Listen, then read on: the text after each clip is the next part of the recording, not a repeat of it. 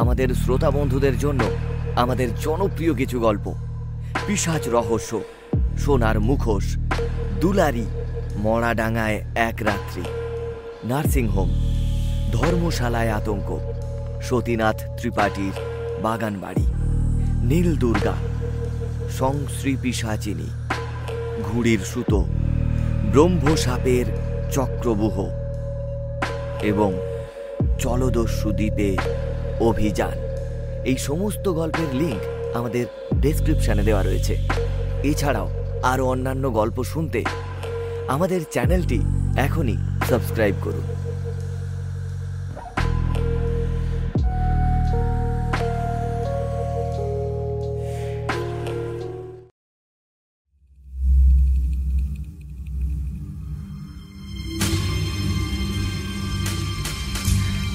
Jam Hub studio নিবেদিত। শনিবারের গপ্প।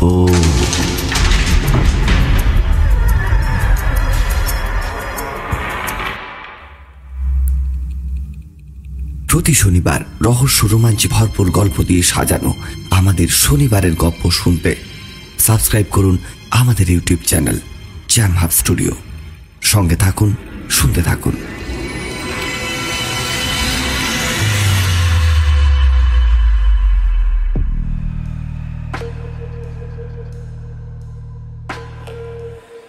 জ্যাম হাব স্টুডিও নিবেদিত।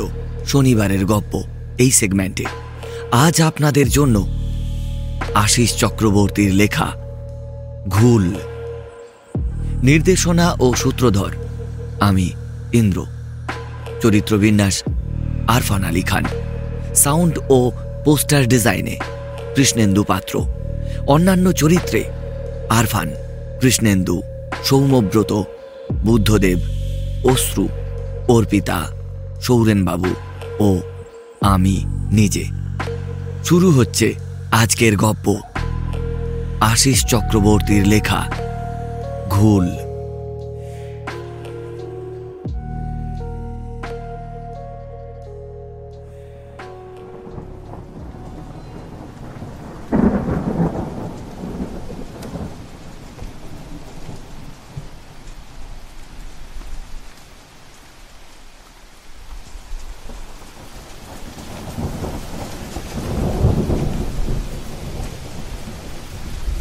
ভাঙাচোরা ইটের ফাঁক দিয়ে একটা ঘোলাটে চোখ সত্যজিৎ বাবুর দিকে সমানে ঘুরপাক খাচ্ছে প্রায় মিনিট কুড়ি ধরে। সত্যজিৎ বাবু সেটা লক্ষ্য করেছেন। কিন্তু কোনো রকম কৌতূহল দেখাননি, কারণ চোখগুলো নেশাতুর, আর কেমন যেন নিভে আসা ভাব রয়েছে চোখের দৃষ্টির মধ্যে। এই চোখ জোড়া কোনো ভদ্রলোকের হতে পারে না, যে তার সঙ্গে দুটো কথা বলা যায়। অন্তত এই নির্জন স্থানে মুষলধারায় বৃষ্টির কবলে পড়ে নিজের অসহায় অবস্থা কাটানোর জন্য একটা লোককে পেয়েও তিনি যে বেমালুম এড়িয়ে যাচ্ছেন, শুধুমাত্র ওই দুটো চোখকে বিশ্বাস করতে না পারার জন্য। মাথার ওপর একটা ছোট্ট ইটের চুনসুরকির গাঁথনি দেওয়া নবাবী আমলের ভগ্নদশাপ্রাপ্ত ইমারতের খানিকটা জেগে রয়েছে। স্থানে স্থানে মাটির উঁচু ঢিপি নজরে পড়ছে। ওগুলো যে কবর তা এক নজরেই বোঝা যায়। এর মধ্যে কিছু কিছু কবর ইট দিয়ে বাঁধানো রয়েছে। বয়সের কারণে এই সমস্ত কবরের হালও শোচনীয়। ইট সরে গিয়ে হাঁ হয়ে পড়েছে বেশিরভাগ কবর। বিরাট মহলটা মাটিতে পড়ে রয়েছে। সেও দীর্ঘ প্রায় কয়েকশো বছর হবেই। কারণ এখন ইমারতের ইটকাট ভেদ করে স্থানে স্থানে জেগে উঠেছে গাছ। কোথাও কোথাও ভগ্ন স্তূপকে গিলে খেয়েছে ঝোপঝাড়। চারপাশটায় যা নজরে পড়ছে তা এক প্রকার কঙ্কাল। এককালে এখানে হয়তো বসতো মেহফিল। সন্ধ্যা নামলে রঙিন পানীয় ভর্তি কাঁচের গ্লাসের টুংটাং শব্দ, অম্বুরি তামাকের ধোঁয়া আর আতরের ঘ্রাণে ভুরভুর করত বাতাস। পাটনা কি লখনৌ থেকে খাস বাইজি আনিয়ে নাচা গানা চলত। মূল প্রাসাদ থেকে দূরে নবাব বাদশাদের এই ধরনের অনেক বাগানবাড়ি লুকিয়ে চুরিয়ে গড়ে উঠেছিল। কিন্তু এখন সবই সময়ের গ্রাসে ধ্বংসস্তূপ। সেই স্তূপীকৃত ইটের ফাটল থেকেই দু চোখ উকি দিয়ে যাচ্ছে। সত্যজিৎ বাবুর শরীরটা যেমন শিরশির করছে, তেমনি অনেকক্ষণ কথা না বলার জন্য জীবটা কেমন জমাট বেঁধে আসছে। গল্পখোর মানুষ হিসেবে ওর একটা বদনাম আছে, কিন্তু এখন মাথায় আকাশ ভাঙা জল। ছুটে কোথাও পালানোর রাস্তা নেই। হঠাৎই ইটের ভেতর থেকে লোকটা বেরিয়ে এলো। তারপর সত্যজিৎ বাবুকে ইশারা করে ডাকলো। সত্যজিৎ বাবু তো লোকটার দিকে তাকিয়ে একেবারে অপ্রস্তুত। আরে, এ তো রীতিমতো ভদ্রলোক। লম্বা, চওড়া, মজবুত শরীর, মাথার চুল কাঁধ অবধি। পরনে সিল্কের পাঞ্জাবি। বুকের কাজটায় সোনালি সুতোর কাজ। মাথায় জরি দেওয়া ফেজ টুপি, চোখে সুরমা, উজ্জ্বল ধবধবে চেহারা। মুখে সুরভি দেওয়া পান চিবিয়ে চিবিয়ে ঠোঁটটা লাল করে ফেলেছে লোকটা। গলায় হাফ ডজন তাবিজ কবজ। সত্যজিৎ বাবুর বুকে যেন প্রাণ এলো। কথা বলবার জন্য একটু উসখুস করতেই লোকটা পান চেবানোর মতো করে মুখটা কয়েকবার নাড়িয়ে তারপর বলল আর জনাব ডরিয়ে মাত ইডার আমার সঙ্গে আসেন। ইয়ে বাড়ি ছাড়বে না ইস্পাক পুরানা ইমারতের তোলায় খাড়া থাকবেন না জনাব। বহুত বিপদ হতে পারে। ইমারত গির একটা হ্যাঁ আসেন আসেন আমার সঙ্গে আসেন আমার লোকটা কথা শেষ করে সামনের দিকে এগিয়ে গেল। সত্যজিৎ বাবু প্রথমে খানিকটা ইতস্তত বোধ করে লোকটার বলা সমস্ত কথাগুলো একবার ভেবে নিয়ে মাথার ওপর ভাঙা ঘরটার দিকে তাকিয়ে শেষমেশ ওর পিছু নিল। লোকটা ভিজতে ভিজতে দু একটা ঝোপঝাড় বড় গাছ পার করে একটা পুরনো গম্বুজ আকৃতির ছোট্ট ইটের ইমারতের ভেতর প্রবেশ করল। সত্যজিৎ বাবু ছুটতে ছুটতে ঢুকলো সেখানে গিয়ে।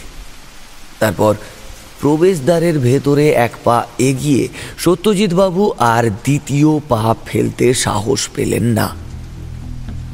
তিনি একেবারে থ বনে গেছেন।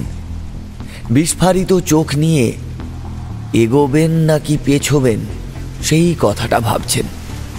এমন সময় লোকটা বলল, আরে, আসেন আসেন আসেন। চিন্তা কি, কই কারণ নেই। ইয়ে বাবা ক্যালেন্ডার পীরের মজার আছে। হিন্দু, মুসলিম কোনো ব্যাপার নাই। বাবাকে পাশ সব সমান আছে। এখানে আপনার বিরাদারের লোক বি আসে, বাবার কাছে মানত রাখে আর ফল বি পায়। সত্যজিৎ বাবু মাথা ঘুরিয়ে ঘুরিয়ে দেখলেন, কুঠুরির ভেতরে একটা উঁচু স্থানে সবুজ আর সোনালী বর্ণের চাদর চড়ানো আছে। ওটাই কলন্দর পীরের কবর। তাতে কিছু খুচরো পয়সা আর ফুল ছিটানো। পাশে গোছা গোছা ধূপকাঠি পুড়ছে। মোমবাতি জ্বলছে গুটি কতেক। মাটির ছোট ছোট ঘোড়া দিয়ে সমস্ত ঘরটা সাজানো। ছোট্ট কুলুঙ্গির ভেতর রাখা রয়েছে একটা দেশলাই। এরপর লোকটা কবরের ঠিক পাশে বসে পড়ল। সত্যজিৎ বাবু বসলেন খানিকটা তফাতে। লোকটা কবরের মাথা ছুঁয়ে সত্যজিৎ বাবুর দিকে তাকালো। সত্যজিৎ বাবু বললেন আপনার নাম? জি আমার নাম আরফান আলী খান আছে। আমার নাম সত্যজিৎ দত্ত। এই- জঙ্গলের ভিতর কি ব্যাপার জনাব? আমার বাড়ি উত্তর কলকাতা। বাংলার ধ্বংসপ্রাপ্ত প্রাসাদ রাজবাড়ি জমিদার কুঠিবাড়ি প্রভৃতির ইতিহাস নিয়ে একটা বই লিখছি। তাই এখানে আসা। এখানকার অনেক স্থান ঘুরলাম। অনেক ধ্বংসপ্রাপ্ত বাড়ির খোঁজও পেয়েছি। তবে কবরস্থানের পাশে এত বড় ইমারত, সচরাচর দেখা যায় না। এই জঙ্গলের ভেতর ভাঙা প্রাসাদের খোঁজটা পাই স্থানীয় কিছু লোকজনের মুখে। তারপর এখানে এসে সবে মাত্র ঘুরে ফিরে দেখতে শুরু করেছি। এমন সময় বৃষ্টিটা নামলো। অগত্যা দাঁড়িয়ে পড়লাম বৃষ্টি থামার অপেক্ষায়। হুম এটা কি নিয়ে কিতাব লিখছেন আপনি? এই প্রসাদ বাড়ি নিয়ে? এই কে নির্মাণ করিয়েছিলেন? কবে করিয়েছিলেন? কত অর্থ ব্যয় হয়েছিল? কেন নির্মাণ করেছিলেন? ডিজাইন কেমন? শিল্পকলা কি রূপ? এই জাতীয় আর কি। তা প্রাসাদের অন্দর মহলের ইনসানদের সম্বন্ধে আহ, কিছু লিখবেন না কিতাবে? এটা তো আমার পক্ষে জানা সম্ভব নয় আরফান ভাই যে আমি লিখব। যতদূর আমার ধারণা এটা তো একটা অখ্যাত প্রাসাদ। এর মালিকও নাকি খুব নামি দামি কেউ ছিলেন না। তাই এখানে কারা কারা থাকতো তাদের জীবনযাত্রা কি প্রকার এসবের সম্বন্ধে লেখা খুব শক্ত। এ সম্বন্ধে কি কোনো বই আছে? কিতাব কি হবে জনাব? আরে আমি আপনাকে সেসব বলবে। তুমি এই প্রাসাদের ঘটনা জানো। জানি জনাব জানি। আপনি শুনবেন? কেন শুনব না? আরে ভালো ঘটনা হলে আমার বইতে তুলে ধরবো। পাঠক এই সমস্ত ইতিহাস পড়তে ভীষণ ভালোবাসে। আরফান আলী খান এবার কাহিনী বলবার জন্য অতীব উৎসাহ বোধ করল। বাইরে বৃষ্টির সঙ্গে ঝোড়ো বাতাসটা উঠেছে বেশ। দিনের আলো অনেকটাই কমে এসেছে। মাজারে গুটি কতেক মোমবাতির আলো মিটমিট করে জ্বলছে। সেই আলোয় রহস্যময় হয়ে উঠেছে আরফান আলীর মুখটা। ও পকেট থেকে পানের কৌটোটা বের করে সত্যজিৎ বাবুর দিকে বাড়িয়ে বললেন আপনি খাবেন জনাব। না না। আরফান আলী একটা পান কৌটো থেকে বের করে মুখে ভরে নিয়ে সেটা কয়েকবার চিবিয়ে নিয়ে বলল শুনেন তবে আহ, এ যে ইমারতি আপনি দেখে এলেন এই নির্মাণ করতে আরব থেকে লোক এসেছিল। এ দেশের কোনো মিস্ত্রি এটা কাম করেনি। হ্যাঁ এই কথাটা ঠিক। এই ভাঙা প্রাসাদের মিনারগুলো দেখেই আমি সেটা অনুমান করেছিলাম। এই রূপ মিনার কেবলমাত্র ওই আরব দেশেই দেখা যায়।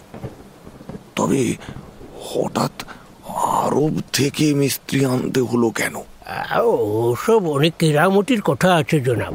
এই মহল নাকি জাদু মহল ছিল এর মধ্যে একটা রুহানি তাকত লুকানো ছিল। কেউ এখান থেকে পালাতে পারবে না বলে আচ্ছা। এর মালিক ওই কেরামতি করে রেখেছিল মহল থেকে পালানোর দরকারই বা কেন হবে ये कोनो महल नहीं जनाब এখানে কবি भी कोई भी रहने नहीं आया তবে এ- এটা কি মানে কোনো বাগান বাড়ি ये कैद खाना আছে এত সুন্দরভাবে বানানো কায়েতখানা হ্যাঁ জনাব এ বানিয়েছিলেন গুল মোহাম্মদ সে কে ছিল এ বহুত জালিম इंसान नवाबेर संगे और डहरम महरम ছিল इसीलिए कोई कुछ बिगाड़ नहीं पाया তবে কোথায় আছে না ও পাপ अपने बाप को भी नहीं छोड़ता ওর ব্যাপারে এই বাত ঠিক সাবিত হয়েছিল জনাব কে- কি হয়েছিল গুল মোহাম্মদের তবে আপনাকে शुरुआत से पूरा কাহিনী বলি পলাশির যুদ্ধ তব হালে মে খতম হয়েছে কোথা মতো কর্নেল রবার্ট ক্লাইভ বাংলার মুসনদে বসালেন মীর জাফরকে সিংহাসনে বসে মির্জাফর ও তার পুত্র মিরন সিরাজের হারেম রক্ষিত অর্থ ও সুন্দরীদের নিয়ে আয়েস আরামে মেতে ওঠেন। চলছে আনন্দ উৎসব মেহফিল। ইসবাক পাটনা থেকে আনানো হয়েছিল গান বাজনার দল। বাইজে হিসেবে তখন নাম কামিয়েছিল গুলাব বাই। ওর নাচ দেখে বহু সুনাম করেছিল রবার্ট ক্লাইভি। गुलाब बाई बहुत मशहूर हो गया हर रोज गाने महफिल बसे बहुत इनाम भी मिलता रहा इसीलिए गुलाब बाई यहाँ पे रह गया इस সময় মির্জাফরের খাস দোস্ত শাহনওয়াজ খানের সঙ্গে সম্পর্কে জড়িয়ে পড়েছিল গুলাববাই এদের দুজনের সন্তান হলো গুল মোহাম্মদ অবশ্য গুল মোহাম্মদ ছিল ওদের দুজনের অবাধ মেলামেশার ফসল গুলের জন্মের পর দুজনেই গুলকে কিছু অর্থসহ এক সহিসের হাতে তুলে দিয়ে নিজ নিজ দেশে ফিরে যায়। ওর গুল মানুষ হতে থাকে সহিস চাঁদ মোহাম্মদের কাছে। বড় হয়ে গুল নিজের আসল পরিচয় জানার পর ওর মধ্যে প্রতিশোধের স্পৃহা জেগে ওঠে।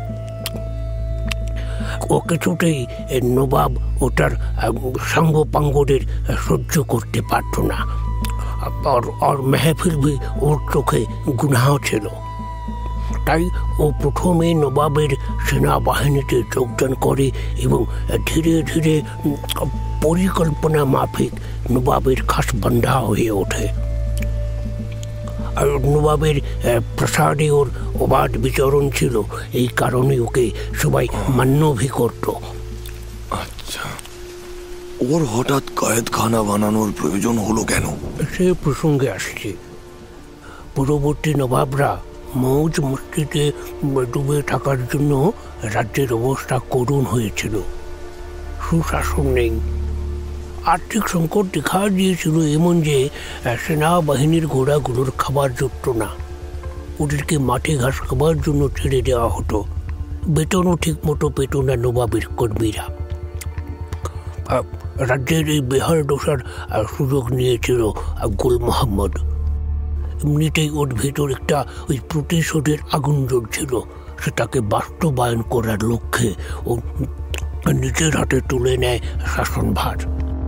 গুল মোহাম্মদ অর্থ আর রক্তের তৃষ্ণার্ত হয়ে ওঠে।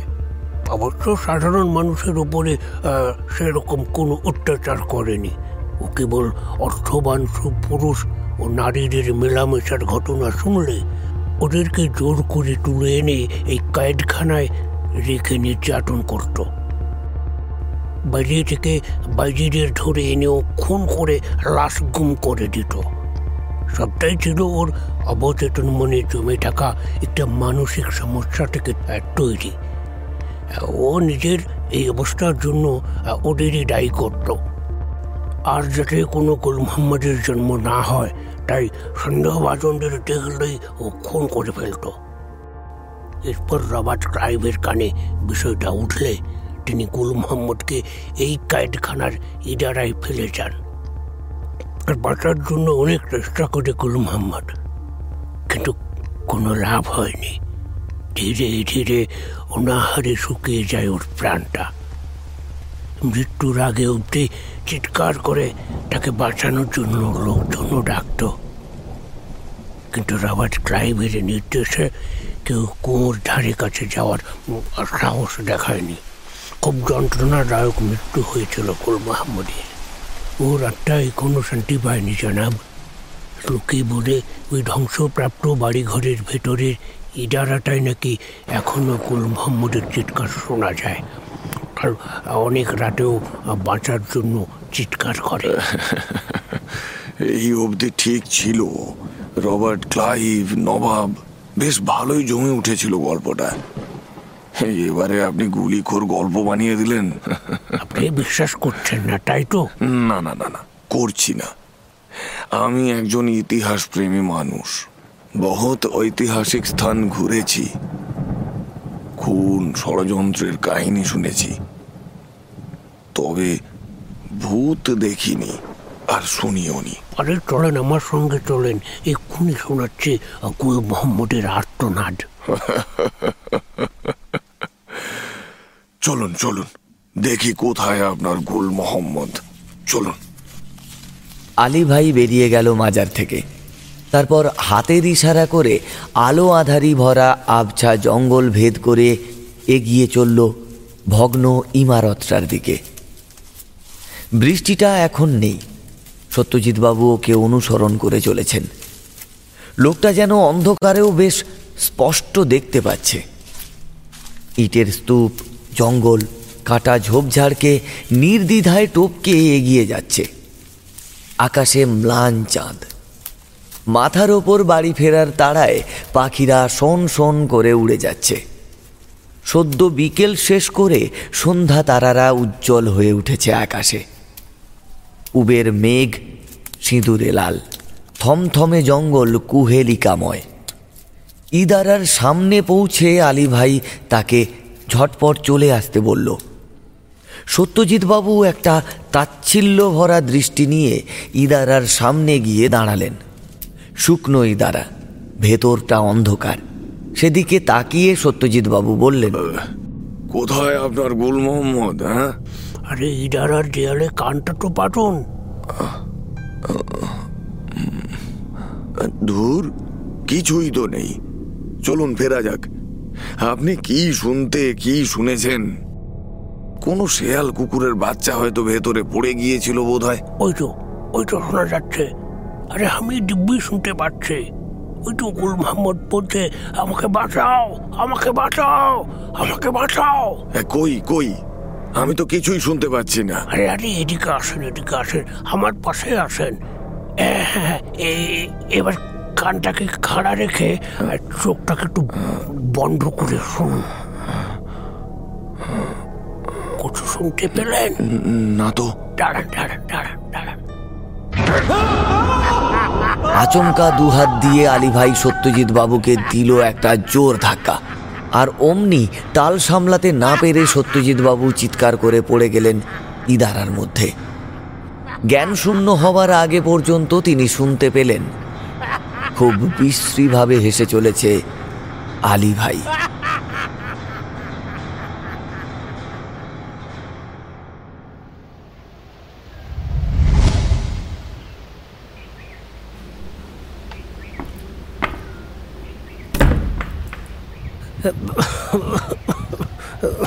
বাবু আপনার সঙ্গে একজন দেখা করতে এসেছেন। দরজার সামনে দাঁড়িয়ে কথাটা বলল একজন বছর পঞ্চাশেক বয়সের লোক। নাম মাধব। সত্যজিৎ বাবু টেবিলের ওপর রাখা ঘড়িটার দিকে তাকিয়ে বললেন এই অবেলায় আবার কে এলো? পুলিশ বাবু পুলিশ এসেছে। পুলিশ? আচ্ছা আচ্ছা। পাঠিয়ে দাও। মাধব ঘরের দরজা ভেজিয়ে দিয়ে বাইরে বেরিয়ে গেল। মিনিট দুই পর একজন সাব ইন্সপেক্টর দরজা ঠেলে ভেতরে ঢুকে বললেন নমস্কার। আপনার সঙ্গে কিছু কথা ছিল। আপনার নামটা? আমার নাম সত্যজিৎ দত্ত। আরে আপনি দাঁড়িয়ে কেন? বসুন বসুন। সামনের সোফার দিকে হাতের ইশারা দেখিয়ে বললেন বৃদ্ধ সত্যজিৎ বাবু। ভদ্রলোকের মাথায় একটিও চুল অবশিষ্ট নেই। মাথার চামড়াটাও কেমন যেন জড়ো হয়ে এসেছে। কপালের চামড়ায় হাজারখানেক রেখা হবে, ভ্রু নেই। ক্ষীণ বুঝে আসা দুটো প্রৌঢ় চোখ কোনো মতে জেগে আছে। ভগ্নদশাপ্রাপ্ত শরীর, শরীরে চাদর জড়ানো, গলার স্বর শারীরিক অবস্থার সঙ্গে বড্ড বেমানান। বেশ টনটনে। সাব ইন্সপেক্টর দেবর্ষী নাগ সোফায় বসলেন।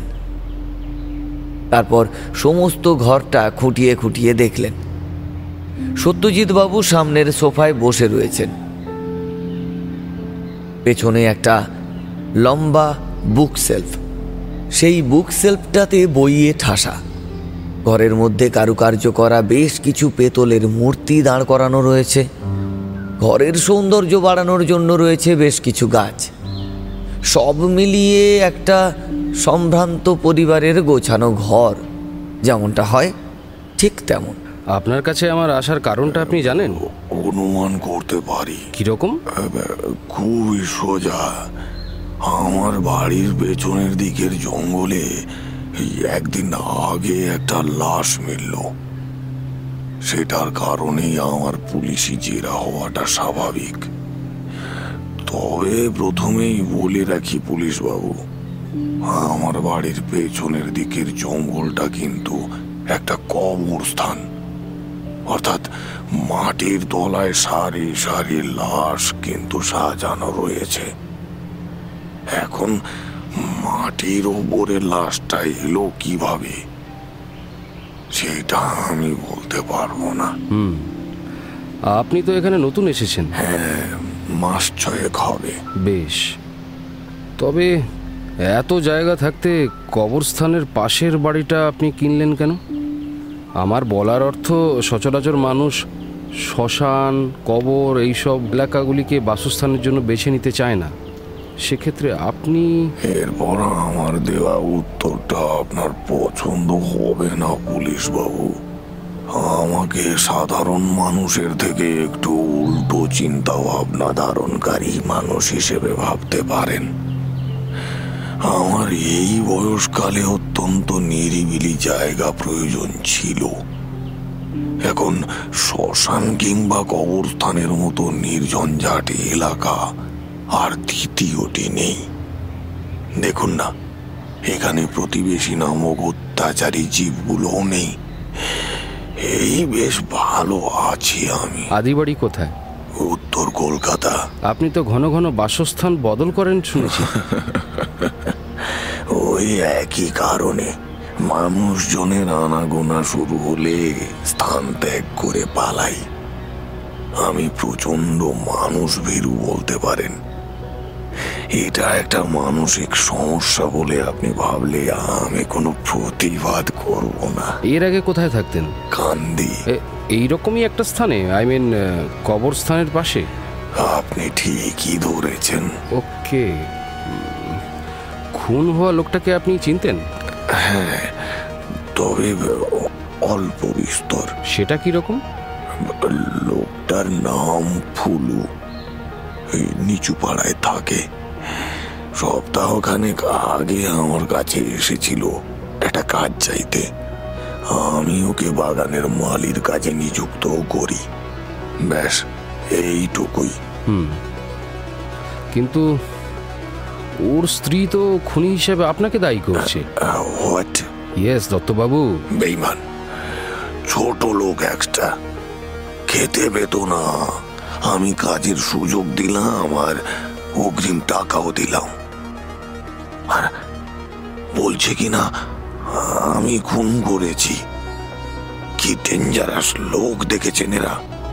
হ্যাঁ তা আপনারও কি তাই মনে হয়? আসল খুনি ধরা না পড়া পর্যন্ত আমাদের সন্দেহের চোখ সবার উপরেই থাকে।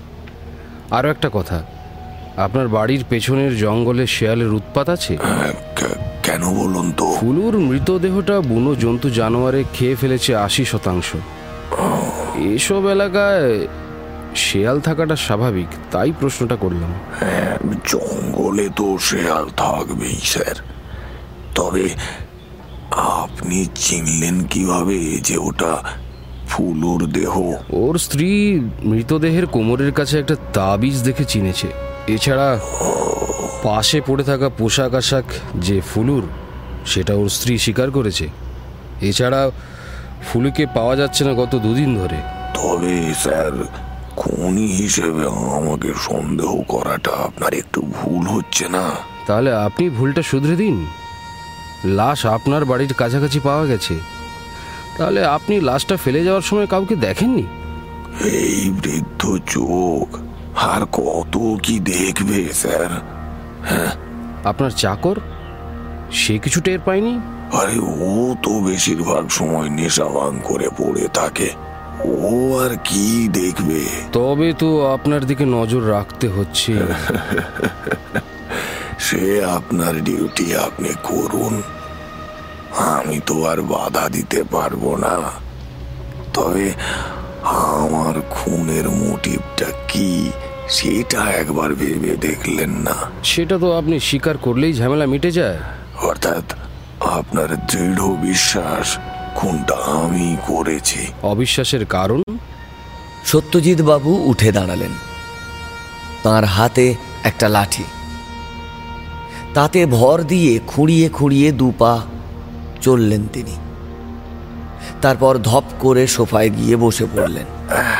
সাব ইন্সপেক্টরের দিকে চেয়ে বললেন আমি অক্ষম মানুষ।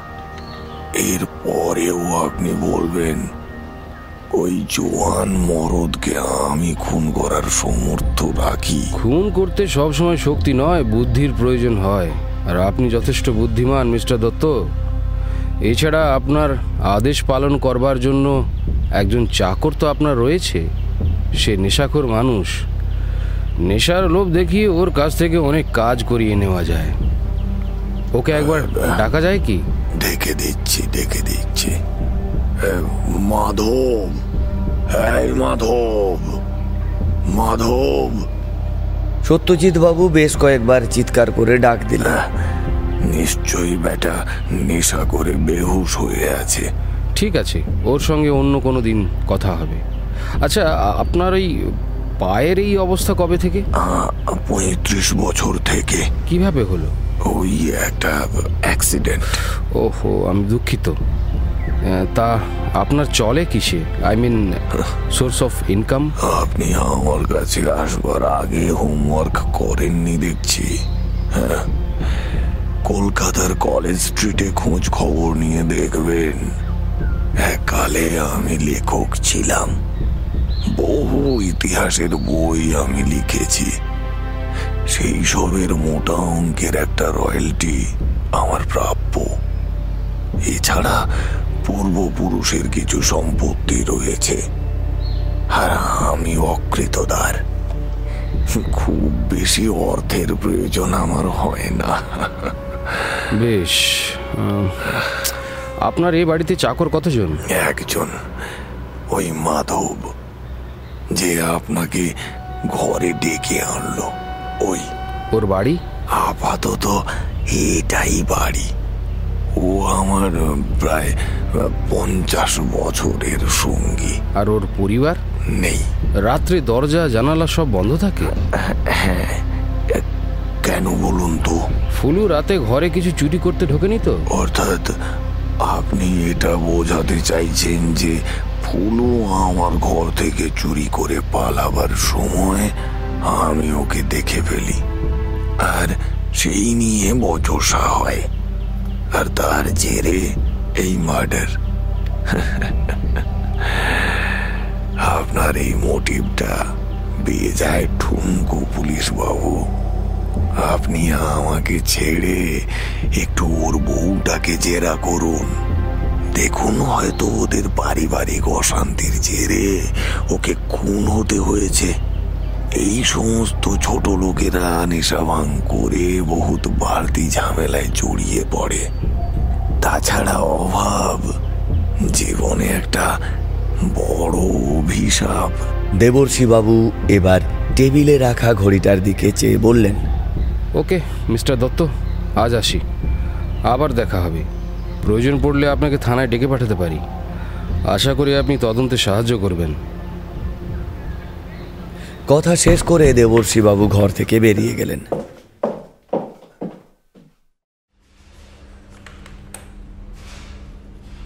পঞ্চায়েত প্রধান নফর শেখ থানায় প্রায় জনা তিরিশেক লোক সমেত উপস্থিত হলো। দেবর্ষীবাবুর রুমে ঢুকে নফর শেখ বলল। ভেতরে আসব স্যার? আসুন আসুন আসুন বসুন। বাকিদের একটু বাইরে অপেক্ষা করতে বলুন নফর সাহেব। নফর শেখ তার সঙ্গে আসা ছেলেদের উদ্দেশ্যে বলল এই তোরা বাইরে গিয়ে দাঁড়া। আমি আর মকবুল কথা বলছি। কথা শেষ করে নফর শেখ দেবর্ষী বাবুর সামনের চেয়ারে গিয়ে বসলেন। আর ঠিক তার পাশের চেয়ারে গিয়ে বসল একটা বছর তিরিশের লোক। ওর নাম মকবুল। বাকিরা গজগজ করতে করতে বাইরে বেরিয়ে গেল। দেবর্ষী বাবু নফর শেখকে বললেন হ্যাঁ এবার বলুন আপনাদের কি বক্তব্য? আমাকে তো আপনি চেনেন স্যার। আমার নাম নফর শেখ। আমি নতুন গ্রামের পঞ্চায়েত প্রধান। আপনার আগে এখানে যে অফিসার ছিলেন সোমনাথ বাবু ওকে অনেকবার কমপ্লেন করেও কোনো সুরাহা হয়নি। তাই যখন জানলাম আপনি রানাঘাট থেকে বদলি হয়ে এখানে এসেছেন তখন ভাবলাম এবার বোধহয় সুবিচার হবে। তাই বড় আশা করে এসেছি সাহেব। আপনাদের কমপ্লেনটা কি? নাফার শেখ একটা জেরক্স কাগজ পকেট থেকে বের করে দেবর্ষী বাবুর হাতে দিলেন। সেটার ওপর একবার ভালো করে চোখ বুলিয়ে নিয়ে দেবর্ষী বাবু টেবিলে রাখা বেলটা একবার বাজালেন। সঙ্গে সঙ্গে একজন কনস্টেবল দরজা ঠেলে ভেতরে ঢুকে বলল ডাকছেন স্যার? এই ডায়েরির কপিটা নিয়ে এসো তো একটু। তারপর মিনিট তিনেকের মধ্যে পুনরায় একটা মোটা রেজিস্টার হাতে নিয়ে ঘরে প্রবেশ করল। সেটা আবার দেবর্ষী বাবুর হাতে দিয়ে ফিরে গেল।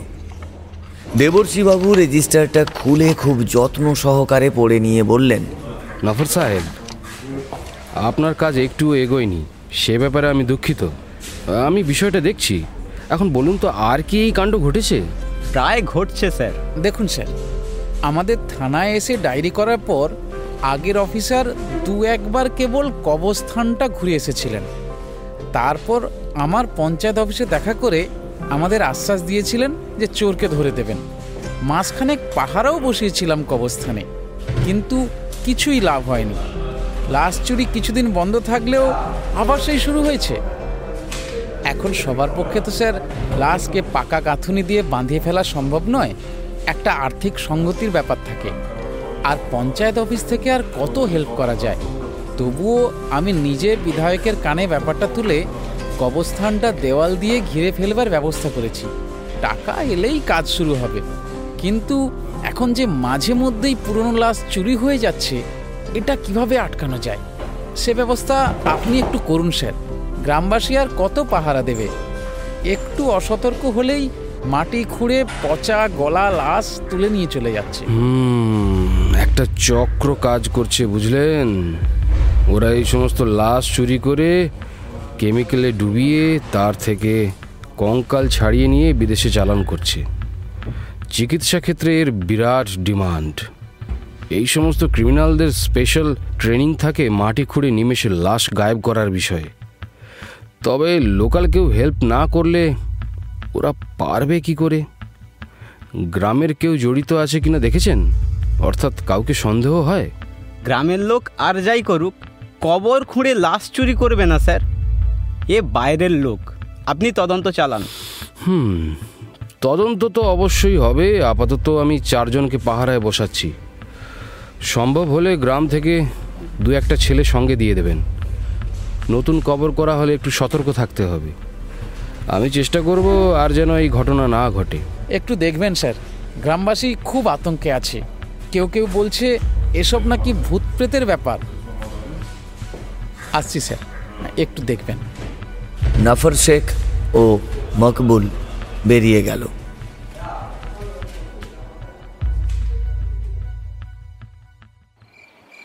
ঘড়িতে তখন রাত প্রায় সাড়ে দশটা। সাব ইন্সপেক্টর দেবর্ষীবাবু থানা থেকে ফিরে নিজের ঘরে, সোফায় গা এলিয়ে বসেছেন। সারাদিনের ক্লান্তি ওকে চেপে ধরেছে পরজীবীর মতো। এমন সময় বাইরে একটা আচমকা প্রচণ্ড ঝড় উঠল। জানালা দরজাগুলো কেমন যেন আছড়ে আছড়ে পড়তে লাগল। হাওয়ায় ঘরের জিনিসপত্র সব ওলট পালট করছে। দেবর্ষীবাবু উঠে গিয়ে দরজা জানালা সব বন্ধ করে পুনরায় সোফায় এসে বসলেন। বৃষ্টি নেই। একটা বেয়াড়া শুকনো ঝড়। বাড়িতে তিনি একাই থাকেন। কাজের লোক পর্যন্ত নেই। ডিউটি থেকে ফিরে নিজের খাবার নিজেই তৈরি করেন। আজকে একটা আলসেমি ওকে আষ্ঠে পৃষ্ঠে ধরেছে। তার উপর এই এলো পাথারি হাওয়ার ঝটকা। মনটা কেমন যেন হয়ে উঠল ওর। ইলেকট্রিকও গেছে প্রায় মিনিট খানেক হলো। উনি অন্ধকারের মধ্যে উদাস মন নিয়ে খানিকক্ষণ বসে রইলেন। তারপর উঠে গিয়ে একটা মোমবাতি জ্বালালেন। মোমবাতির কম্পমান আলোয় ঘরটা কেঁপে কেঁপে উঠছে এখন।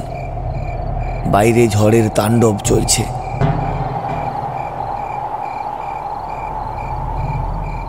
এমন সময় হঠাৎ করেই সদর দরজার কড়াটা নড়ে উঠল।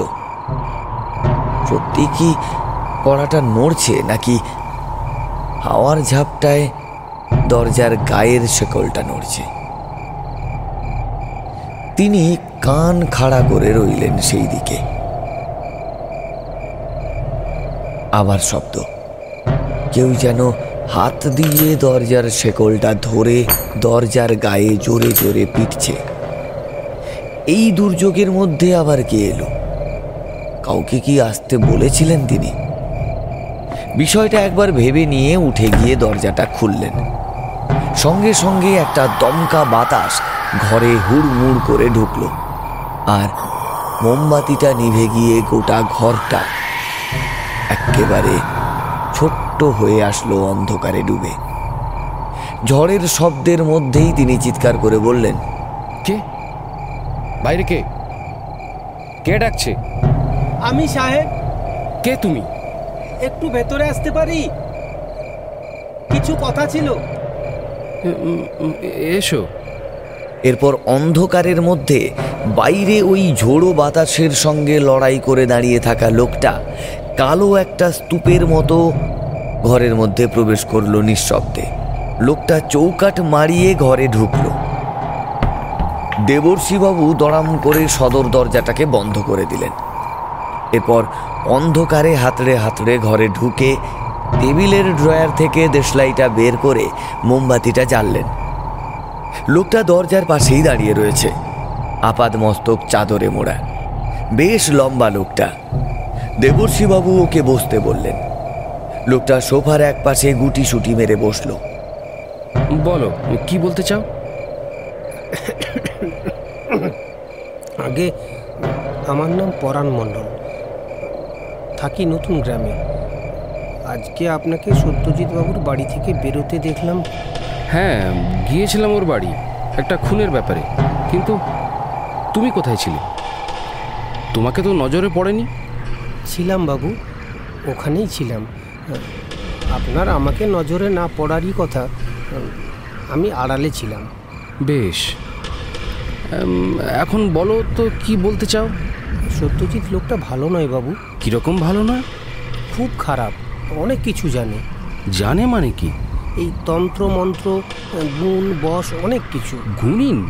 মানুষের ক্ষতি করা যায় যে বিদ্যায় সেসব ওর হাতের মুঠোয়। বুঝলাম।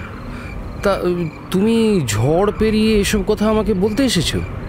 না তা- তা ঠিক না। তবে? ফুলুকে ওই খুন করেছে সাহেব। হ্যাঁ? তুমি জানলে কীভাবে? তুমি খুন হতে দেখেছ? না দেখিনি। তবে ও ছাড়া আর কেউ ওইভাবে খুন করতে পারে না। কীভাবে? নিষ্ঠুরভাবে। লাশটাকে তো আপনি দেখেছেন। আপনিই বলুন ফুলুর শরীর বলে কিছু অবশিষ্ট ছিল? সবটাই তো খুবলে খুবলে নষ্ট করে ফেলেছে। আরে আরে সে তো বুনো জানোয়ারদের কাজ। হাসালেন সাহেব ওখানে সত্যজিৎ ছাড়া আর কোনো বুনো জানোয়ার আছে? তুমি কি বলতে চাইছো? পরিষ্কার করে বলো তো। তুমি সত্যজিতের সম্বন্ধে এত সব জানলে কীভাবে? আমি জানব না। আমি তো এক সময় ওর বাসায় কাজে লেগেছিলাম। ওর ঘর বাড়ির খেয়াল আমিই রাখতাম। তাহলে এখন যে আছে সে কবে থেকে আছে? ও তো ওর পুরনো সঙ্গী। আমি সবসময় দুজনকে একসাথে দেখেছি। তুমি কাজ ছাড়লে কেন? কাজ ছাড়ার কারণটা আপনার বিশ্বাস হবে? না না অবিশ্বাস করার কারণ আছে কিছু? সেটা আপনি বুঝবেন স্যার। তবে আমি যা বলব সত্যি কথাই বলব। তোমার সত্যি কথাটা কি শুনি? সত্যজিৎ একটা পিশাচ ও মানুষ না সাহেব একটা রাক্ষস। কি? হ্যাঁ সাহেব আমি সত্যি বলছি আমি নিজে চোখে ওকে মানুষ খেতে দেখেছি। হোয়াট কি যাতা বলছো? সত্যি বলছি সাহেব ও প্রতি রাতে কাঁচা মানুষ খায়। আরে ইও কি সম্ভব? সম্ভব সাহেব সম্ভব। মানুষের ওপর শয়তান ভর করলে মানুষ রাক্ষস হয়ে ওঠে। আমি নিজের চোখে দেখেছি। ওর পুরনো সঙ্গী ওই চাকর ওকে খাবার জোগাড়ে মদত দেয়। ভুলিয়ে ভালিয়ে কাজের সুযোগ কিংবা অন্য কিছুর লোভ দেখিয়ে প্রাসাদে টেনে আনে। আর তারপর রাত নামলেই নৃশংস হত্যা আর খাদ্য গ্রহণে ঝাঁপিয়ে পড়ে সত্যজিৎ। এ আমি কিছুতেই বিশ্বাস করি না। সোফা ছেড়ে উঠে দাঁড়িয়ে নিজের গা থেকে চাদরটা সরিয়ে পেটের কাজটা দেখাল। দেবর্ষীবাবু সেদিকে চোখ ফেলে আঁতকে উঠলেন। পরাণের পেটে একটা বিরাট ক্ষত। সেখানে পচন ধরেছে। পরাণ পুনরায় ক্ষতস্থান ঢেকে নিয়ে বলল, এটা কি করে সৃষ্টি হয়েছে? আপনি জানেন, স্যার? কীভাবে? সত্যজিৎ বাবু এক রাতে উন্মাদের মতো আমার উপর ঝাঁপিয়ে পড়েছিলেন। তারপর? এর পরের ঘটনা কীভাবে ভুলি? তখন সত্যজিৎ থাকতো কান্দিতে। দিনটা ছিল অমাবস্যার। রাতের কালিমাও ছিল জগৎ জোড়া। আমি সবে ঘুমোতে যাব বলে রেডি হচ্ছি, আচমকা একটা বাচ্চা ছেলের কান্নার শব্দ আমার কানে এলো। আমি যতদূর জানি, ও বাড়িতে আমি আর সত্যজিৎ বাবু ছাড়া কেউ থাকে না। বাচ্চা ছেলে কীভাবে এলো? এই চিন্তা মাথায় উপস্থিত হতেই ছুটে গেলাম কান্নার শব্দ শুনে।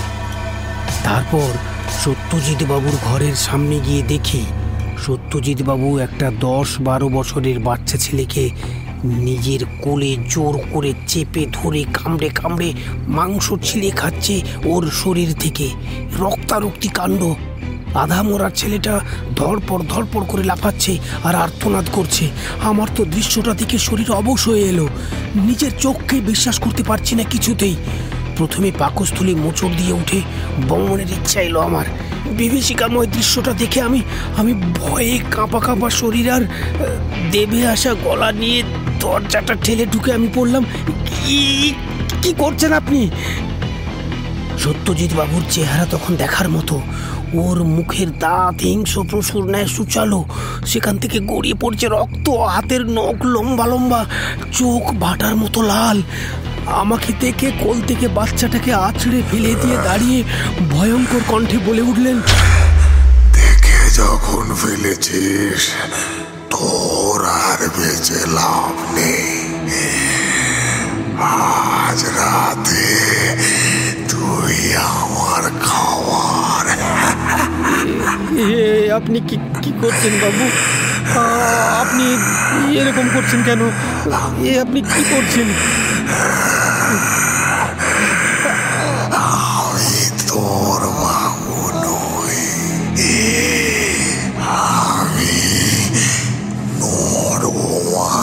মাংস খাদক রক্ত পিয়াসী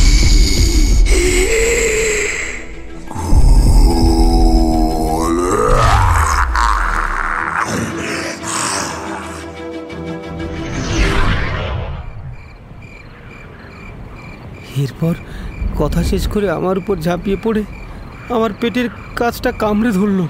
এই কবে থেকে এরকম আচরণ করছেন উনি? আমি জানি না সাহেব আচ্ছা এরপর কি হলো? মানে তুমি নিজেকে মুক্ত করলে কীভাবে? পারিনি। আমি নিজেকে বাঁচাতে পারিনি। কি? হ্যাঁ সাহেব। ওই পিসাচ আমাকে জ্যান্ত কামড়ে কামড়ে খেয়ে ফেলল। আমার রক্ত দিয়েও তৃষ্ণা মেটালো। আমার শরীরের অবশিষ্ট কিছু রাখল না। হাড় চিবিয়ে শেষ করল আমাকে। রাক্ষসে খিদে ওর। আরে কি বলছো কি? তুমি মৃত। তুমি আমার সামনে কীভাবে এলে? আমি আসিনি তো, সাহেব। কোথায় আমি? কথাটা বলে সোফা থেকে হাওয়ায় মিলিয়ে গেল পরাণের দেহ। দেবর্ষীবাবুর মাথাটা একেবারে বোঁ করে ঘুরে গেল। তিনি ভয়ে সোফা ছেড়ে উঠে দেওয়ালের কোনায় ছুটে পালিয়ে গিয়ে একেবারে গুটি সুটি মেরে বসে পড়লেন। তার সর্বাঙ্গ এখন থরথর করে কাঁপছে। মুখের কথা যেন ফুরিয়ে গেছে। ঠোঁট যেন জোড়া লেগে গেছে তার। হঠাৎ হাওয়ার মধ্যে থেকে পরাণ মণ্ডল বলে উঠল, সাহেব, আমার কথা আর আপনি অবিশ্বাস করবেন না জানি। সত্যজিৎকে শেষ করুন সাহেব। ও পিসাচ ও মানুষ খায়। আমাকেও খেয়েছে, ফুলুকেও খেয়েছে, আর আপনাকেও খেয়ে ফেলতে পারে। ওকে ছাড়বেন না সাহেব। ওকে ছাড়বেন না। কথাটা শেষ হতেই দেবর্ষী বাবুর বুকের হাড় নড়ে উঠল যেন। হঠাৎ ইলেকট্রিকের আলোটা ফিরে এলো। সেই মুহূর্তে তার ভয় কিছুটা দূর হলো ঘরের আলো ফেরাতে। বাইরে ঝোড়ো বাতাসটাও আর নেই। বাকি রাতটা হাজার চেষ্টা করেও ঘুমোতে পারলেন না দেবর্ষী বাবু ভয়ানক একটা দুশ্চিন্তায় তার মাথাটা কেমন যেন ছিঁড়ে যাচ্ছে। একটা বিশ্বাস আর অবিশ্বাসের দোলাচলে কুড়ে কুড়ে খাচ্ছে তার মাথার ভেতরটা।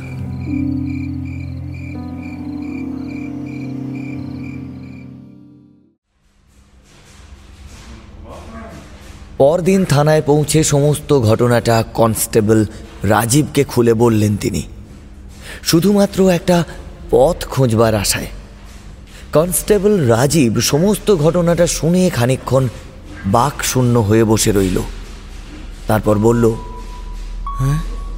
এ তো রূপকথার গল্পে শোনা যায় স্যার। শেষে একটা দানব এসে বাসা বাঁধলো এলাকায়। এভাবে চলতে থাকলে মানুষ শূন্য করে ফেলবে এই অঞ্চল। আইনের কিচ্ছু করতে পারবে না স্যার। তাহলে এখন উপায়? হুম আমাকে কয়েকটা দিন ভাবতে দিন। কিছু একটা রাস্তা বের করবই। বিকেলবেলা ফুলুর স্ত্রী মতিয়া থানায় ছুটতে ছুটতে এসে বলল বাবু বাবু বাবু আমাকে বাঁচান বাবু। আমার সব বনাশ হয়ে গেল বাবু আমার সব বনাশ হয়ে গেল। কি হয়েছে কি? আমার- আমার ছোট ছেলেটাকে খুঁজে পাচ্ছি না বাবু। কোথাও খুঁজে পাচ্ছি না। আরে কি কখন থেকে? আজ ভোরবেলা থেকেই আশেপাশের বাড়ি জঙ্গল সব জায়গায় খুঁজেছি কিন্তু কোথাও পাচ্ছি না বাবু। আমার মরদটাও তো গেছে সেই কবে? এখন ছেলেটাও গেলে আমি কাকে নিয়ে থাকব বাবু? আরে কার সঙ্গে খেলতে টেলতে যায়নি তো? ওইটুকু ছেলে কার সঙ্গে যাবে বাবু? রাতে তো আমার পাশেই শুয়েছিল ভোরবেলা থেকে দেখি নাই। তোমার ঘরের দরজা খোলা ছিল? আমার আর ঘর কি বাবু? মাটির ঘরে টিনের দরজা। ও তো হাত বাড়িয়ে বাইরে থেকে খোলা যায় গো। দেবর্ষী বাবুর হঠাৎ করেই গতকাল রাতে পরাণের ঘটনাটা মনে পড়ল। আর সঙ্গে সঙ্গে ওর মেরুদণ্ডটা একটা অজানা ভয়ে কেঁপে উঠল। উনি উঠে দাঁড়ালেন। তারপর বললেন আর, তুমি এখন এসো মতিয়া। আমি দেখছি তোমার ছেলের বয়স কত? আগে আগে সাত বছর। তুমি এখন বাড়ি যাও আমি খোঁজ পেলে তোমাকে জানাব। মতিয়া কাঁদতে কাঁদতে থানা ছেড়ে বেরিয়ে গেল। দেবর্ষীবাবু পুলিশের জিপটা নিয়ে সত্যজিৎ বাবুর বাড়ির দিকে এগোলেন।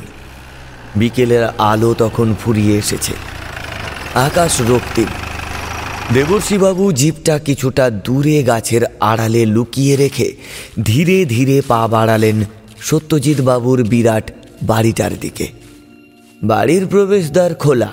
তিনি কোমর থেকে রিভলভারটা বের করে ডান হাতে চেপে ধরে ঘরে প্রবেশ করলেন। তারপর এ ঘর, সে ঘর, চিলে কোঠা এবং ওপর তলার সমস্ত ঘর তন্ন তন্ন করে খুঁজেও কারও দেখা পেলেন না। এরপর সিঁড়ি বেয়ে গেলেন ছাদে।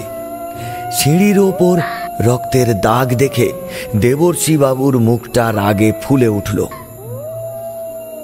আকাশে নক্ষত্রপুঞ্জের মালা বসেছে। ছাদ জনশূন্য। বাড়ির পেছনে একটা বিরাট জঙ্গল। সেখান থেকে ভেসে আসছে ক্ষুধার্ত শেয়ালের সমস্বর।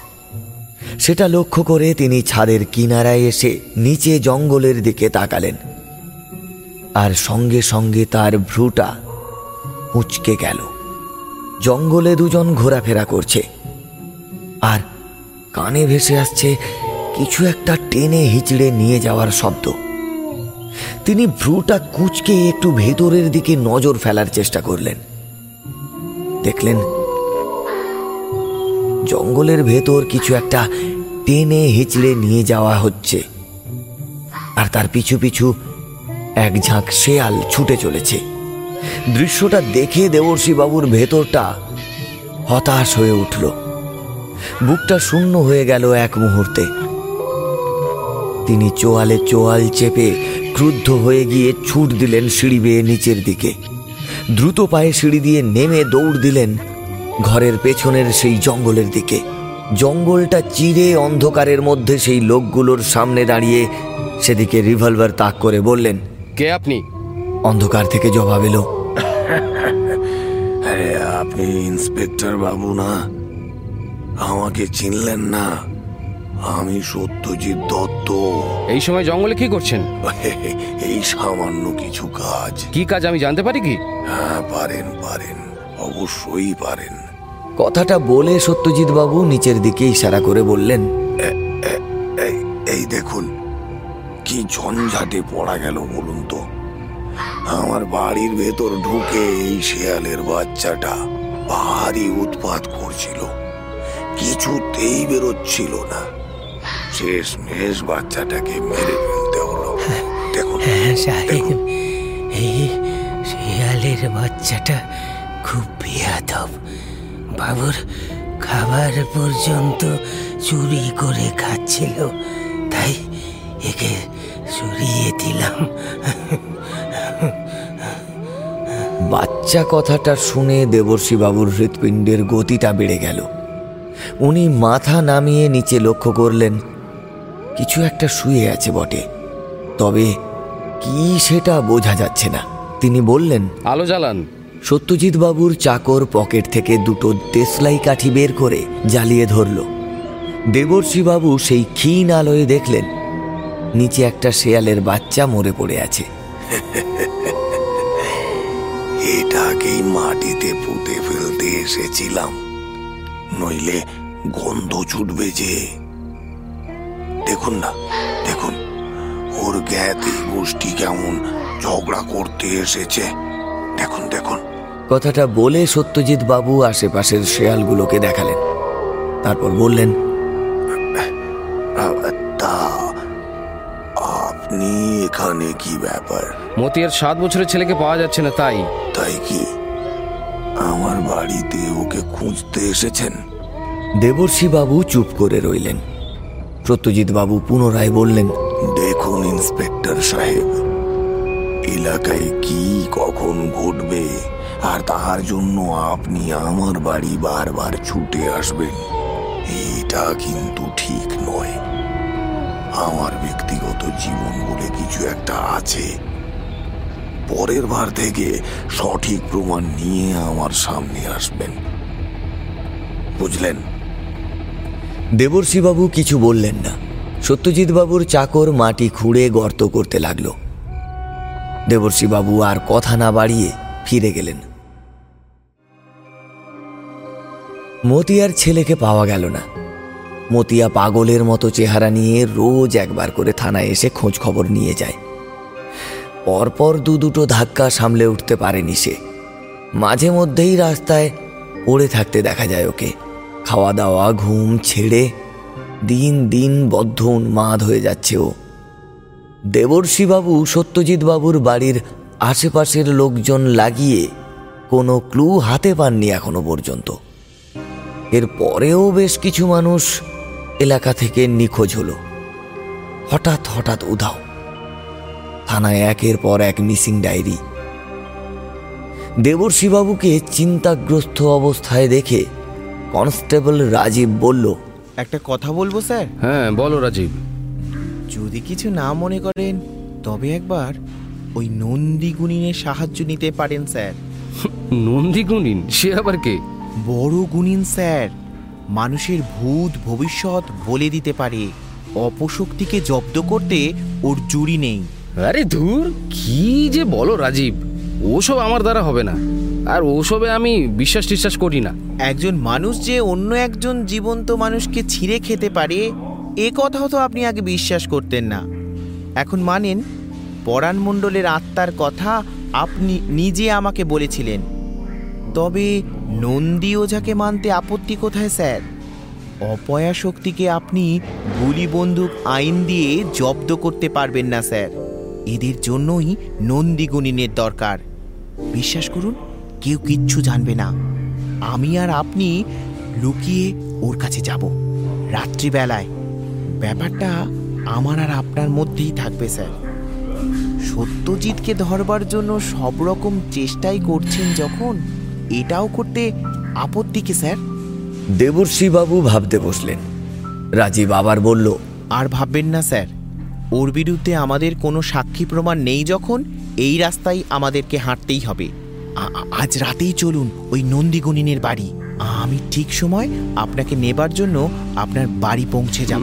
আচ্ছা আচ্ছা ওর বাড়িটা কোথায়? শশীধরপুর স্যার। চিন্তা নেই চিন্তা নেই। আমি আপনাকে নিয়ে যাব। ঠিক আছে তোমার কথাই রইল। হ্যাঁ, ঠিক আছে স্যার। আপনি ডিউটি শেষ করে আপনার বাড়িতে অপেক্ষা করবেন আমি গাড়ি নিয়ে উপস্থিত হব।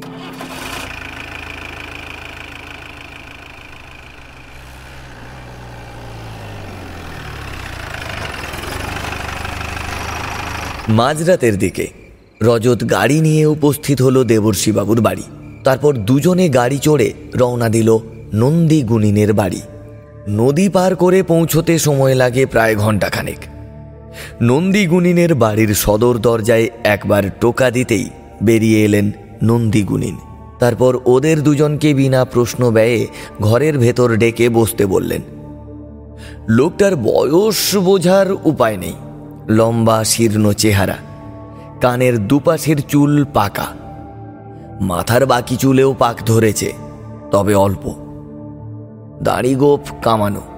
শুকনো মুখে একটা আত্মবিশ্বাসের ছাপ রয়েছে। কপালে মেটে সিঁদুর দিয়ে একটা টিকা। গলায় রঙিন সুতোয় বেশ কিছু শেকড় বাকড় ও তাবিজ কবজের মালা। পরনে গেরুয়া ফতুয়া ও ধুতি। রাজীব প্রণাম জানালো তাকে। তারপর বলল বাবা আমরা এসেছি লালবাগ থেকে। বিপদটা কি? রাজীব ও দেবর্ষিবাবু হাঁ হয়ে তাকিয়ে রইলেন গুনিনের দিকে। গুনিন আবার বলল, আমার কাছে মাঝরাত্রিরে কেউ এমনি এমনি আসে না। আর ঘাবড়ে যাওয়ার কিছু নেই। তোদের একবার দেখেই আমি অনেক কিছুই বলতে পারব। তোর সঙ্গে আসা বাবুটির আমার প্রতি যে বিশ্বাস নেই, সেটা ওকে দেখা মাত্র বুঝতে পেরেছি। তবে এসব ব্যাপারে আমি কিছু মনে করি না। কারণ আমাকে বিশ্বাস করবেও বা কেন? আমি তো ভেলকি দেখাতে এখানে বসে নেই যে অদ্ভুত ক্ষমতা দেখে আমার পায়ে কেউ লুটিয়ে পড়বে। আমার কারবারটা বাস্তব জগৎটাকে নিয়ে রে। এখানে ভোজবাজির কোনো জায়গা নেই। বাবা মহা বিপদ। গোলক ধাঁধায় ফেঁসে আছি। নিস্তার কিছুতেই পাচ্ছি না। একের পর এক মানুষ মরছে। নিখোঁজ হয়ে যাচ্ছে। কোনো হদিসই মিলছে না বাবা। হুম বুঝেছি। তোরা কি পুলিশের লোক? হ্যাঁ বাবা। কি করে বুঝলেন? অনেক কিছুই বুঝেছি। এখন কেবল সূত্রগুলোকে মেলানোর দরকার আছে। তুমি একটু আলোর কাছে এসো তো বাবা। দেবর্ষিবাবু খানিকটা অপ্রস্তুত হয়ে গিয়ে ইতস্তত বোধ করলেন। থাক ওখানেই বসো আমি আসছি। কথাটা বলে ঘরের তাকে রাখা দেবতার মূর্তির পদস্থল থেকে জ্বলন্ত পাথরের প্রদীপটা হাতে তুলে নিয়ে এগিয়ে গেলেন দেবর্ষিবাবুর কাছে। তারপর প্রদীপের উষ্ণ তেল ওর কপালে বুলিয়ে দিয়ে বললেন সর্বনাশ। তোমার তো ঘোর বিপদ। বিপদ? কিসের বিপদ? তোমার জন্মশালার সময়টা বলো তো। সতেরোই অগ্রায়ণ মীন রাশি জন্ম সন্ধ্যের পর। ঠিক সেদিনই একটা ধূমকেতু পৃথিবীর গা ঘেঁষে বেরিয়ে গেছিল। প্রভাব পড়েছিল তোমার জন্ম লগ্নে আর তার জেরেই না তোমার তো অপমৃত্যু যোগ রয়েছে বাবা। আমার কাছে না এলে তো এক সপ্তাহের ভেতর তোমার প্রাণ সংশয়। এমনকি তোমার শরীরের পঞ্চত্ব প্রাপ্তি পর্যন্ত ঘটবে না। এসব আপনি কীভাবে বলছেন? গণনা বাবা সব গণনা। আমার গণনা আজ অবধি ভুল হয়নি। তোমার কপালের মাঝ বরাবর একটা অশুভ চিহ্ন ফুটে রয়েছে। ওটা সবার নজরে পড়বে না। কিছু বিদ্যে আয়ত্ত করা থাকলে তুমিও সেসব দেখতে পেতে। এখন উপায় কি বাবা? তার আগে বলো তো তোমরা কেন এসেছিলে আমার কাছে? রাজীব গুনিনকে সত্যজিৎ বাবুর সম্বন্ধে সমস্ত ঘটনা খুলে বলল। সবটা খুব মনোযোগ দিয়ে শুনে তিনি বললেন এ তো যা বুঝছি এসব ঘুলের কারবার। ঘুল? সে আবার কি? বড় ভয়ানক জিনিস বাবা। প্রেত জগতের সব থেকে খতরনাক শক্তি বলতে পারো। তবে ওসব তো কবরস্থানের আশেপাশে ঘোরাফেরা করে। এখানে এলো কীভাবে? আপনি সম্পূর্ণ ব্যাপারটা খুলে বলুন বাবা। ঘুল অপয়া শক্তির উৎসস্থল আরব। ওরা সাধারণত কবরস্থানের চতুর্দিকে ঘোরাফেরা করে। এরা মানুষের মাংস খায় এমনকি কবর থেকে লাশ চুরি করেও খেয়ে থাকে। এরা শিশু নারী সকলকেই নিজের শিকারে পরিণত করে। রক্ত মাংস হাড় সকল কিছু এদের খাদ্য। এরা প্রথমে পুরুষদের নিজেদের কবলে আনে, তারপর পুরুষের পিছু পিছু বাড়ি এসে বাড়ির সদস্যদের ভক্ষণ করে। ধীরে ধীরে সমস্ত এলাকা মানুষ শূন্য করে পুনরায় কবরস্থানে, অর্থাৎ নিজের বাসস্থানে ফিরে যায়। যখন টাটকা মানুষ মেলে না, তখন এরা কবর থেকে তুলে পচা লাশ খায়। তবে এই সর্বনেশে শয়তান এখানে এলো কি করে, সেটাই তো আশ্চর্যের। দেবর্ষি বাবু নন্দীগুনিনের কথা শোনা মাত্র। ওর নতুন গ্রাম পঞ্চায়েত প্রধান নাফর শেখের কথা মনে পড়ল। ওর থানায় আগমনের কারণ ছিল কবর থেকে লাশ চুরির ব্যাপারে। অর্থাৎ গুনিনের কথা যদি সত্যি হয়, তাহলে লাশ চুরির পেছনেও সত্যজিৎ বাবুর হাত রয়েছে। এরপর তিনি বললেন, তার মানে সমস্ত প্রশ্নের উত্তর মিলবে একমাত্র সত্যজিৎ বাবুর কাছে। হ্যাঁ? এখন উপায়? আমি যাব। আমি যাব ঘুলের ডেরায়। অর্থাৎ সত্যজিৎ বাবুর বাড়ি। তোমরাও থাকবে। সাধারণ মানুষের জীবনের ব্যাপার যখন আমি নিশ্চয়ের একটা বিহিত করব। কিন্তু তার আগে আমার কিছু কাজ করার প্রয়োজন আছে। নিজেকে প্রস্তুত হবার দরকার আছে। খুব খারাপ কালো শক্তির সম্মুখীন হবার আগে নিজেকে লড়াইয়ের উপযোগী করে তোলাটা জরুরি। সেই জন্য দিন তিনেক তোমাদের কাছে সময় চেয়ে নিচ্ছি, বাবা। এই তিন দিন তোমরা একটু সাবধানে থেকো। ওর বাড়ির আশেপাশেও যাবে না কেউ। আমি হাজির হব। ঠিক সময় হাজির হব। তোমাদের সময় সারণীর সঙ্গে নিজেকে অদৃশ্য সূত্রে বেঁধে ফেলব আমি। এতে তোমাদের বিপদের চরম সময় উপস্থিত হলে আমি টের পাবো। এখন তোমরা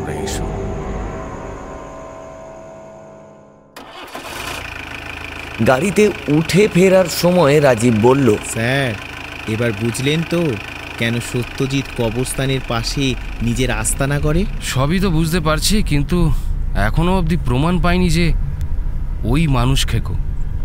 হাতে নাতে প্রমাণ না পেলে শুধুমাত্র রটনা বা কল্পকাহিনীর ওপর নির্ভর করে তো ওকে অ্যারেস্ট করা চলে না। আর ডিপার্টমেন্টকে এই নরখাদক বিষয়ে বলে কোনো সুফল হবে না। ওপর মহল আমাদেরকে অবিশ্বাসই করবে। তাহলে কি ভাবছেন? কিছু তো একটা করতেই হবে। নন্দীগুণিন আসা পর্যন্ত অপেক্ষা করাটা ঠিক হবে না।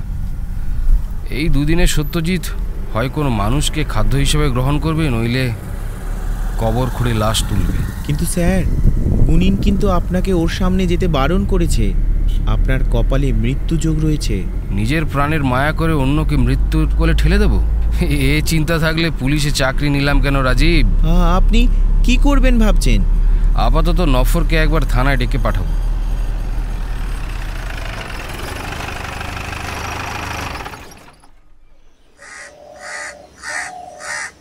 পরদিন বিকেলবেলা থানায় নফর তার দলবল নিয়ে হাজির।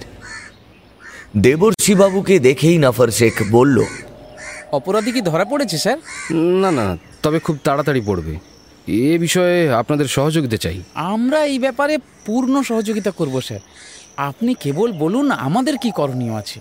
সেরকম কিছু না আপনাদের গ্রামে কেউ মারা গেলে নতুন গ্রামের কবরস্থানের বদলে এই এলাকার সত্যজিৎ বাবুর বাড়ির পেছনের কবরস্থানে এসে সমাধি দিতে হবে। কেন স্যার? এই কেনর জবাব আমি এখন দিচ্ছি না। সঠিক সময়ে দেব। আপনি কেবল আমার আদেশ পালন করুন। চোর ধরা পড়বে এই আশ্বাস আপনি যদি আমাদের দেন তাহলে আমরা সব করতে রাজি আছি। এটা একটা ট্র্যাপ ভাবতে পারেন নফর সাহেব। ঠিক আছে ঠিক আছে তাই হবে। ওকে ধন্যবাদ।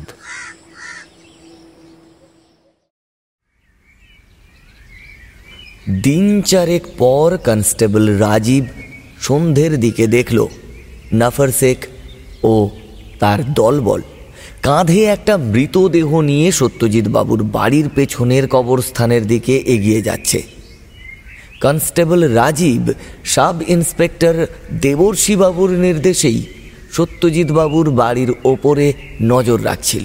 ও এই দৃশ্যটা দেখা মাত্রই ছুট্টে থানায় খবরটা দেবর্ষী বাবুকে দিতে এলো।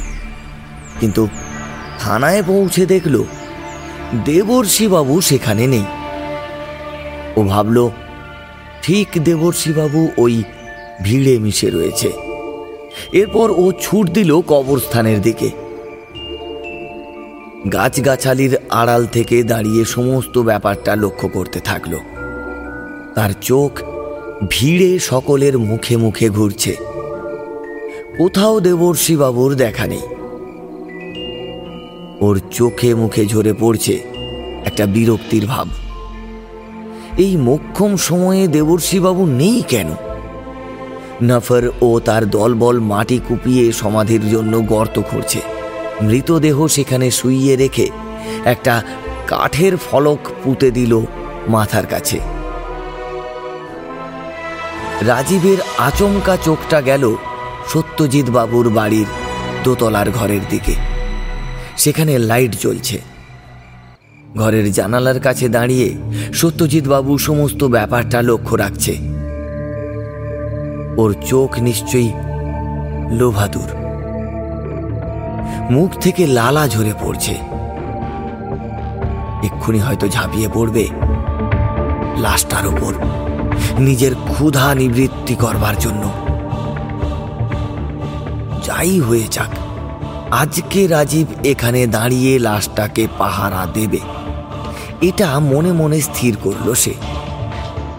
হাতে নাতে পাকড়াও করবে সত্যজিৎ বাবুকে। স্যার নেই যখন, এই দায়িত্বটা কিন্তু ওর। ধীরে ধীরে আধার নেমে আসলে নাফার ও তার দলবল মিলিয়ে গেল দূরে। রাজীব দাঁড়িয়ে রয়েছে গাছের আড়ালে। জঙ্গলাকীর্ণ কবরস্থান এখন ভুতুড়ে হয়ে উঠেছে। শেয়ালেরা গর্ত থেকে মুখ বাড়িয়ে চিৎকার করছে। কানে এসে ঠেকছে ঝিঝি পোকার ডাক। নিশাচরেরা আকাশ ছেয়ে ফেলেছে। রাজীবের বুকের ভেতর বায়ু শূন্য হয়ে আসলেও আজ সে কর্তব্যে অবিচল। জমাট কালো অন্ধকার বনে আজ সে প্রহরী। বেশ কিছুটা সময় অতিবাহিত হওয়ার পর ও দেখল, একটা ক্ষীণ আলো দূর থেকে এগিয়ে আসছে। ও সম্পূর্ণ নিজেকে লুকিয়ে ফেলেছে গাছের আড়ালে। কেবলমাত্র দুটো চোখ বাইরে বের করে চেয়ে রইল সেদিকেই আলোটা অল্প অল্প করে কাছে আসছে। ঘন ঘন নিঃশ্বাস পড়ছে রাজীবের। বুকের ভেতর কেউ যেন বসে হাতুড়ি পিটছে। ও যেন এরকমই কিছু একটা ঘটনার জন্য অপেক্ষা করে বসেছিল এতক্ষণ। চরম সময় ধীরে ধীরে উপস্থিত হচ্ছে ওর সামনে। ও নিজেকে প্রস্তুত করছে, কীভাবে চরম পরিস্থিতি সামাল দেবে সেই ব্যাপারে। আস্তে আস্তে ক্ষীণ আলোটা একটু একটু করে তীব্র হলো। রাজীব দেখল, দুজন এসে উপস্থিত হয়েছে সদ্য দেওয়া কবরটার সামনে। জোরালো আলো এ আগন্তুকদের চিনতে আর বাকি নেই ওর। একজন সত্যজিৎ বাবু আর দ্বিতীয়জন ওর চাকর মাধব। মাধবের হাতে কোদাল, সেটা দিয়ে নরম মাটিকে আলগা করবার জন্য কাজে লেগে পড়েছে সে। যত মাটি আলগা হচ্ছে সত্যজিৎ বাবুর চেহারার পরিবর্তন আসছে। ওর মাথায় দেখা দিয়েছে একটা শিং কান দুটো অস্বাভাবিক রকমের বড়। আর কানটা এখন তিন কোনা দুই চোখের গর্তে লাল আগুন। ধারালো লম্বা জীব মুখ থেকে বেরিয়ে লোভাতুর ভঙ্গিমায় লক লক করে শব্দ করছে সে। মুখের লালা জামায় পড়ে ভিজে যাচ্ছে জামা কাপড়। দুটো হাত শীর্ণ। আর হাতের আঙুল নখযুক্ত। বিভৎস চেহারার এই মানুষটা এখন আর সাধারণ কেউ নয়, এ হচ্ছে পিসাচ ঘুল। কবরস্থানে যার বাস, যে নর খাদক কবরের মাটি সম্পূর্ণ আলগা হতেই গর্তের দিকে আলো ফেলে ঘুল উচ্চকণ্ঠে হেসে উঠল।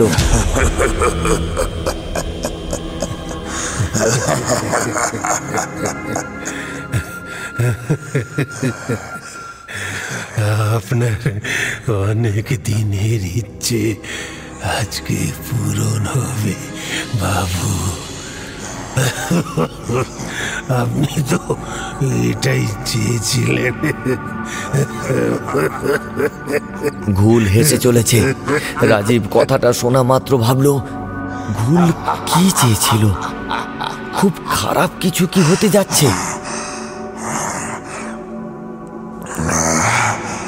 প্রথম প্রথম তোমার ওপর আমার রাগই হয়েছিল, আলী ভাই। মুর্শিদাবাদে বেড়াতে গিয়ে ওই বৃষ্টির দিনে যে মিথ্যে গল্প শুনিয়ে সত্য সত্যজিৎকেই দাঁড়ায় ধাক্কা মেরে ফেলে দিয়েছিলে, আলী ভাই। আমি তো অবাক হয়েছিলাম প্রথমে। তবে ভীষণ ভয়ও পেয়েছিলাম। কারণ শেষমেশ আমাকে পা ভাঙা শরীর বয়ে বেড়াতে হবে। তবে এই খোঁড়া শরীরে যে জীবন পেয়েছি তাতে আর কোনো অভিযোগ নেই তোমার বিরুদ্ধে।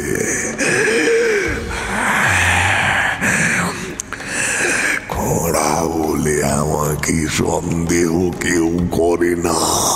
যে আমি কাঁচা মানুষ খেতে পারি।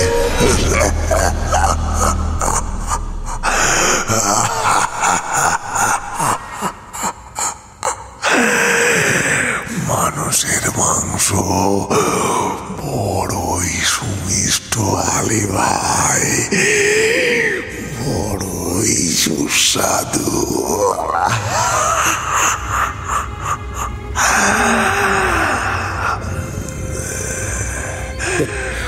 গোল গোল হয়ে ভাসছিল ওই দাঁড়াতে গোল মোহাম্মদ আরব থেকে শিল্পিয়া নিয়ে প্রাসাদ গড়ার সময় আপনাকেই তো আরব থেকে মিস্ত্রি হিসেবে নিয়ে এসেছিল।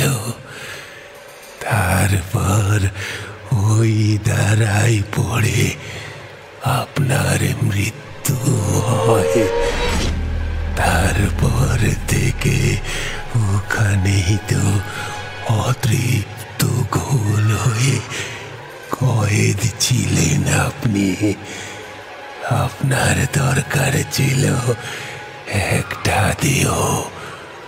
আমি তো সত্যজিতের দেহটা আপনাকে পাইয়ে দিই। প্রথমে কষ্ট হলেও এতে অবশ্য আপনারই লাভ হয়েছে। এখন কেমন? এই দেশের ভাষা জীবন যাপন আয়ত্ত করে পিসাচ হয়েও দিব্যি আছেন মানুষের মাঝে। আপনি তো এখন আর মানুষ নন আপনি গুল মোরা খাওয়া গুল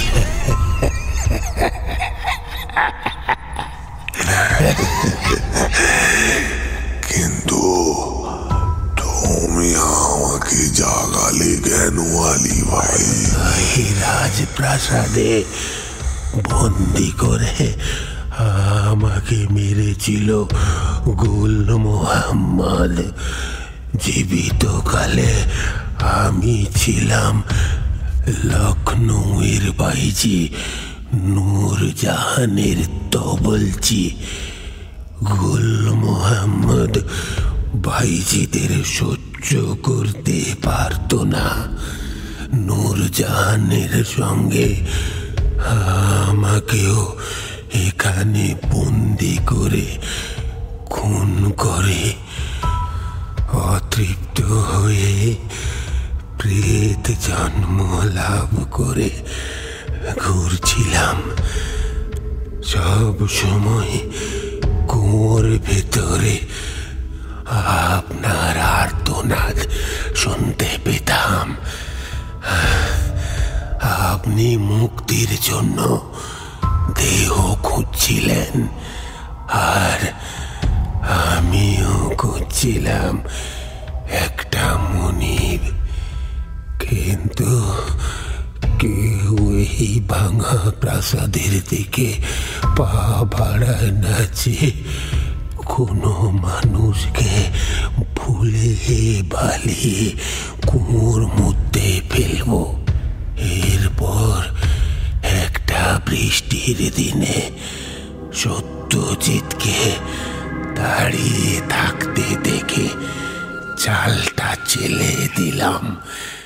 বাইজির পিছনে ঘুরে ঘুরে উর্দু ভাষাটাও জেনেছিলাম।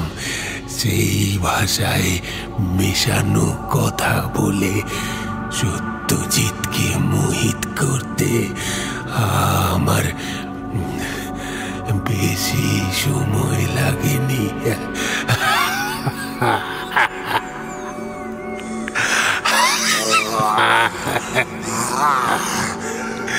লোকটার শরীর মজবুত ছিল আর আপনিও ওর শরীরে ঢুকে সব জেনে ওর জায়গা নিয়ে বেঁচে রইলেন।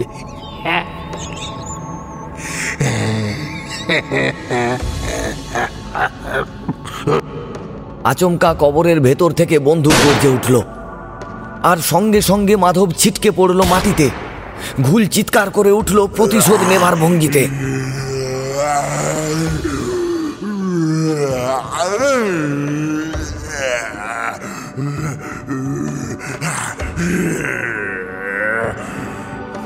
মাধব পুনরায় হাসতে হাসতে উঠে দাঁড়াল। তারপর বলল,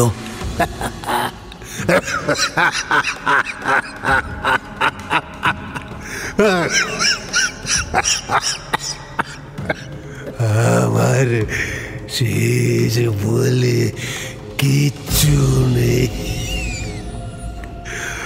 আমি ঘুলের সেবক। সেই অনন্তকাল ধরে ঘুলের সেবা করে আসছি। বিভিন্ন সময়ে বিভিন্ন রূপে। আবার একটা গুলি চলল মাধবের মাথা লক্ষ্য করে। গুলিটা লক্ষ্য ভেদ করল। মাধবের মাথাটা ঘাড়ের দিকে কাত হয়ে পড়ল। রক্তাক্ত মাথা নিয়ে তবু ওর হাসি থামছে না। রাজীব গাছের আড়ালে দাঁড়িয়ে এই বিভীষিকাময় দৃশ্য দেখছে। ওর মাথায় যেন কিছুই ঢুকছে না। ভয়ে ওর বুক কাঁপছে। আচমকা কবরের ভেতর থেকে উঠে দাঁড়ালেন দেবর্ষী বাবু দেবর্ষী বাবুকে দেখে অবাক হয়ে গেল রাজীব। এ কি করে সম্ভব? এরপর ঘুল ওর নখযুক্ত হাতের আঙুল দিয়ে খামচে ধরল দেবশ্রীবাবুর গলা। যন্ত্রণায় আর্তনাদ করে দেবশ্রীবাবু ফেটে পড়লেন। কনস্টেবল রাজীব ছুটে এসে সমস্ত শরীর দিয়ে ঘুলকে মাটিতে ঠেলে ফেলে চিৎকার করে বলল এখান থেকে পালিয়ে চলুন। কোনো অস্ত্র ওদের কিছু করতে পারবে না। পালান, স্যার, পালান। ঘুল ও মাধবের দিকে পরপর কয়েকটা গুলি ছুঁড়ে দৌড় দিলেন অন্ধকার ভেদ করে ঘুল ও তাড়া করল ওদেরকে। খানিকটা দূরে যেতেই একটা হই হই শব্দ ওর কানে এলো। নাফর শেখ ও তার দলবল হাতে মশাল নিয়ে ছুটে আসছে এদিকেই। আগুনের শিখা দেখে ঘুল ও প্রেত মাধব দাঁড়িয়ে পড়ল। আর ওদের পিছু নিল না। এবারে ওরা ছুটে চলল বৃহৎ অট্টালিকার দিকে।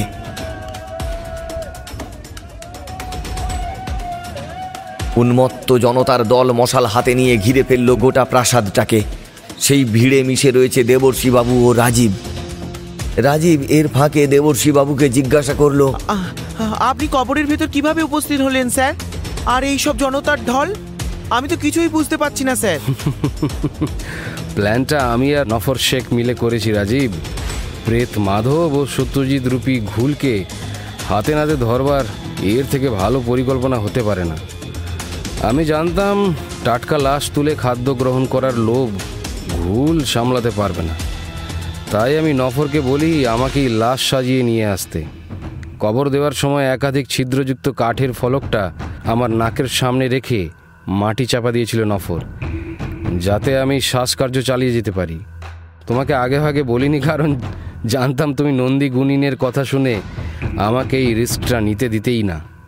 কিন্তু দেখো রাজীব আমার এই একটা প্ল্যান সমস্ত রহস্যের পর্দা ফাঁস করে দিল। কিন্তু ওদেরকে তো আগ্নেয়াস্ত্র দিয়েই কাহিল করা যাচ্ছে না। কীভাবে কাবু করবেন ওদের? নন্দীগুণিন আজকেই আসবে। আহ, ততক্ষণ আহ, আমাদেরকে লড়াই চালিয়ে যেতে হবে। আহ, আগুন দেখে ভয় পাচ্ছে শয়তানটা। ওকে আগুন দিয়েই বন্দি করতে হবে। এই প্রাসাদটা আগুন ধরিয়ে দিতে হবে। কিন্তু এতে একটা বিপদ আছে। প্রাসাদ থেকে আগুন বনে ছড়িয়ে পড়ে অনেক দূর পর্যন্ত ছড়িয়ে পড়তে পারে। আর এতে বাড়ি ঘর জ্বলে যেতে পারে। তাহলে হাতে আগুনের মশাল নিয়ে প্রাসাদে ঢোকা হোক স্যার। Good idea. তবে সবাই না আমরা পাঁচজন আগ্নেয়াস্ত্র আর মশাল হাতে ভেতরে ঢুকবো। আর বাকিরা আগুন হাতে অট্টালিকাটাকে ঘিরে রাখবে যাতে ওরা পালাতে না পারে। আমি আর মকবুল যাব স্যার। বেশ। সঙ্গে আমি আর রাজীব যাচ্ছি। প্রত্যেকে মশাল হাতে তৈরি হও। কথা মতো সকলে মশাল হাতে বৃহৎ বাড়িটায় প্রবেশ করল। দেবর্ষিবাবু ডান হাতে রিভলভার ও বাম হাতে মশাল নিয়ে এগিয়ে গেলেন। তিনি রিভলভারটা লোড করে নিয়েছেন অনেক আগেই। সদর দরজা ঠেলে ওরা প্রথমেই বড় ঘরটার ভেতরে ঢুকল। কারও উপস্থিতির কোনো চিহ্ন নেই। সমস্ত ঘরের ভেতরটা একেবারে থমথম করছে। দেবর্ষিবাবু ঘরের আসবাবপত্রগুলোর পেছন দিকটাও ভালো করে দেখলেন। কোথাও কিচ্ছু নেই। এরপর আশেপাশের ঘরগুলো ভালো করে খুঁটিয়ে খুঁটিয়ে দেখবার পর দেবর্ষিবাবু বললেন, প্রত্যেকে ছড়িয়ে পড়ে খোঁজার চেষ্টা করা যাক। এতে লুকোনোর জায়গা ওরা পাবে না। আমরা দল বেঁধে ঘুরলে ওরা আমাদের উপস্থিতির জায়গা থেকে সরে পড়লেই ধরা পড়ার হাত থেকে বেঁচে যাচ্ছে। কিন্তু সকলে একসঙ্গে বিভিন্ন জায়গায় খুঁজলে সে সুযোগ পাবে না। তবে একটা কথা সাবধানে, কারণ আমরা না দেখতে পেলেও ওরা কিন্তু আমাদের উপর নজর রাখছে। কথা শেষ করে ওরা একে একে ছড়িয়ে পড়ল বিরাট প্রাসাদের চতুর্দিকে। মকবুল ও নফর শেখ সিঁড়ি দিয়ে ওপর তলায় উঠে দুই পাশে ছড়িয়ে পড়ল। দেবর্ষিবাবু ও রাজীব নিচেই ঘোরাফেরা করছে। নজরে পড়ছে না কিছুই। সামান্য শব্দটুকুও কানে আসছে না। সকলেরই বুক ঢিপ ঢিপ করছে স্নায়বিক উত্তেজনায়। গা বেয়ে নামছে ঘাম। মাঝে মধ্যে কেঁপে উঠছে হাতের মশাল।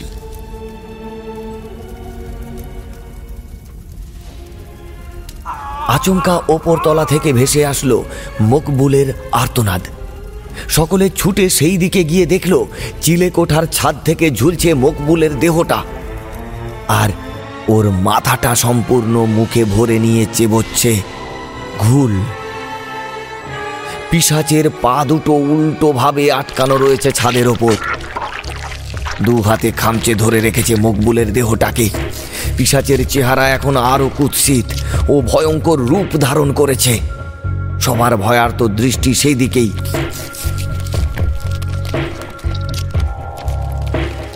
মড়মড় করে হাড় ভাঙার শব্দ আসছে সবার কানে। ওপর থেকে মেঝেতে পড়ছে উষ্ণ রক্ত। বিভীষিকাময় দৃশ্য দেখে সকলেই কিং কর্তব্য বিমূঢ় হয়ে চুপচাপ দাঁড়িয়ে রইল কিছুক্ষণ। তারপর সম্বিত ফিরে পেতেই দেবর্ষী বাবু পিসাচটার মুখ লক্ষ্য করে পরপর বেশ কয়েকটা গুলি ছুড়লেন।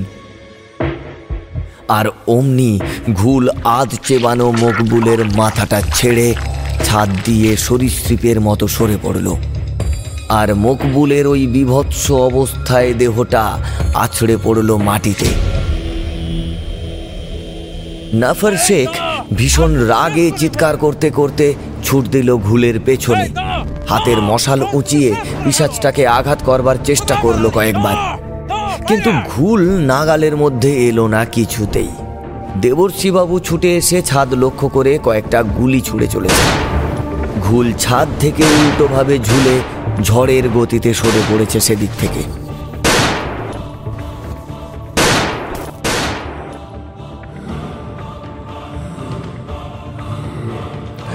এমন সময় হিংস্র পশুর মতো গর্জন করে প্রেত মাধব কোথা থেকে আচমকা এসে ঝাঁপিয়ে পড়ল নাফর শেখের ওপর। তারপর নাফর শেখকে নিজের কবজায় নিয়ে মাধব গড়িয়ে পড়ল সিঁড়ি বেয়ে। এরপর প্রেতটা এক নিমেষে ছিন্ন ভিন্ন করে ফেলল নাফরের দেহটা। ছাদের ওপর থেকে গর্জে উঠছে ঘুল নিচে মেঝে থেকে হুঙ্কার দিচ্ছে প্রেত মাধবের দেহটা।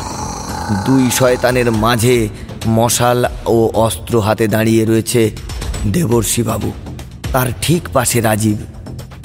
ঘুল ছাদের ওপর উল্টে ঝুলে সরীসৃপের মতো ধীরে ধীরে এগিয়ে আসছে ওদের দিকে। ওদিকে সিঁড়ি বেয়ে এগিয়ে আসছে প্রেত মাধব। মুখে লালসার চিহ্ন। রাজীব দুই হাতে শক্ত করে ধরল জ্বলন্ত মশালটা। দেবর্ষীবাবু রিভলভারটা চেক করে দেখলেন, ওতে আর কোনো গুলি অবশিষ্ট নেই। অস্ত্র বলতে হাতে মশাল।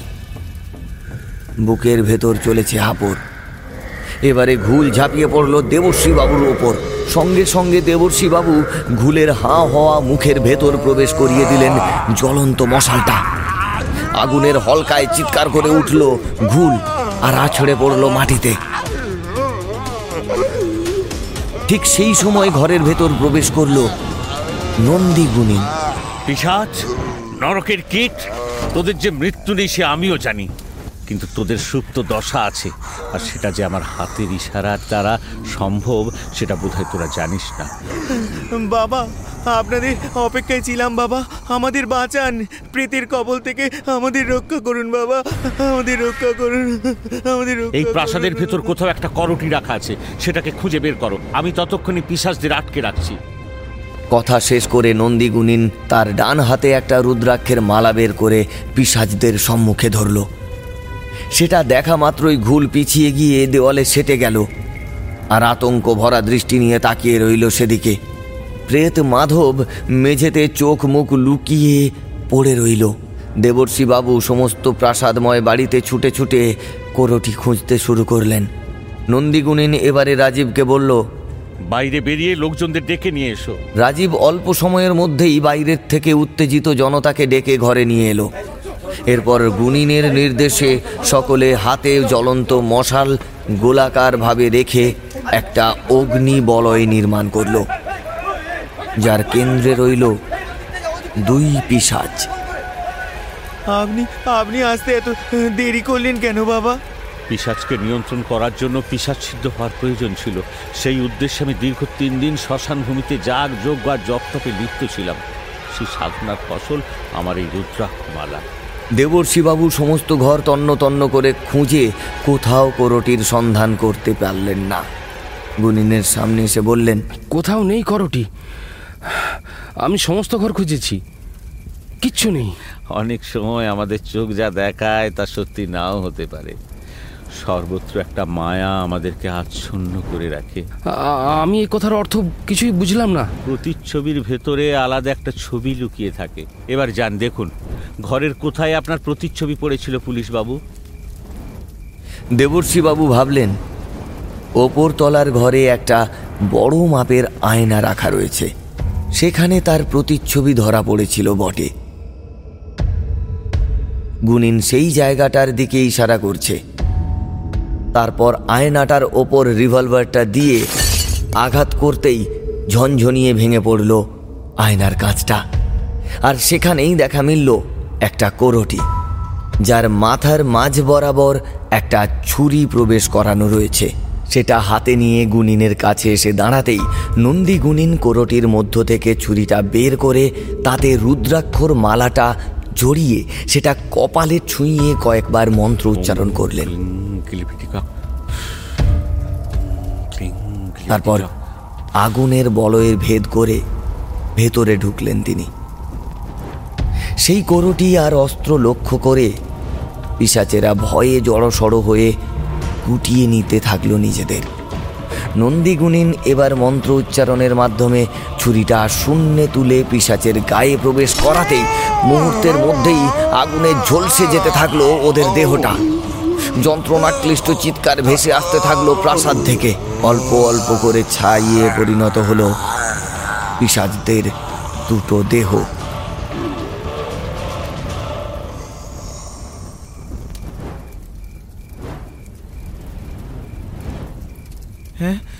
এই অস্ত্রের খোঁজ আপনি পেলেন কীভাবে? সাধনা।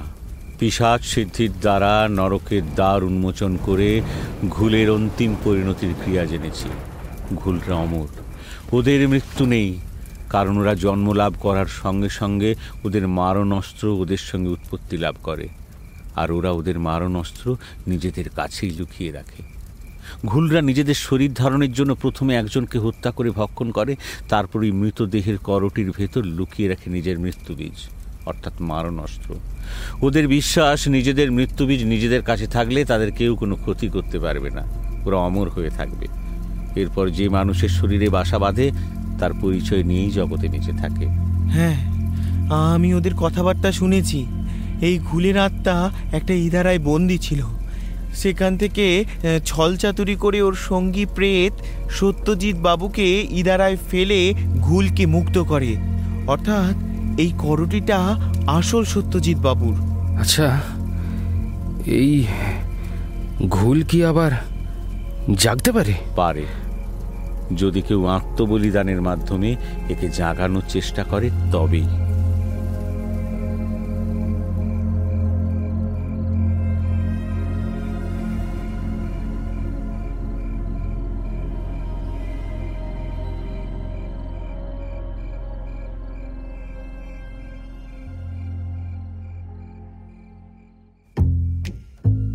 এতক্ষণ শুনলেন আশিস চক্রবর্তীর লেখা, ঘুল। গল্পকার আশিস চক্রবর্তীর কাছে আমরা চিরকৃতজ্ঞ আমাদের পাশে থাকার জন্য। এরকমই কিছু রহস্য রোমাঞ্চে ভরপুর গল্প শুনতে এখনই সাবস্ক্রাইব করুন আমাদের ইউটিউব চ্যানেল। সঙ্গে বেল আইকনটি অবশ্যই ক্লিক করুন। আগামী শনিবার, শনিবারের গল্পে এরকমই এক রোমহর্ষক গল্প নিয়ে আমরা আসছি।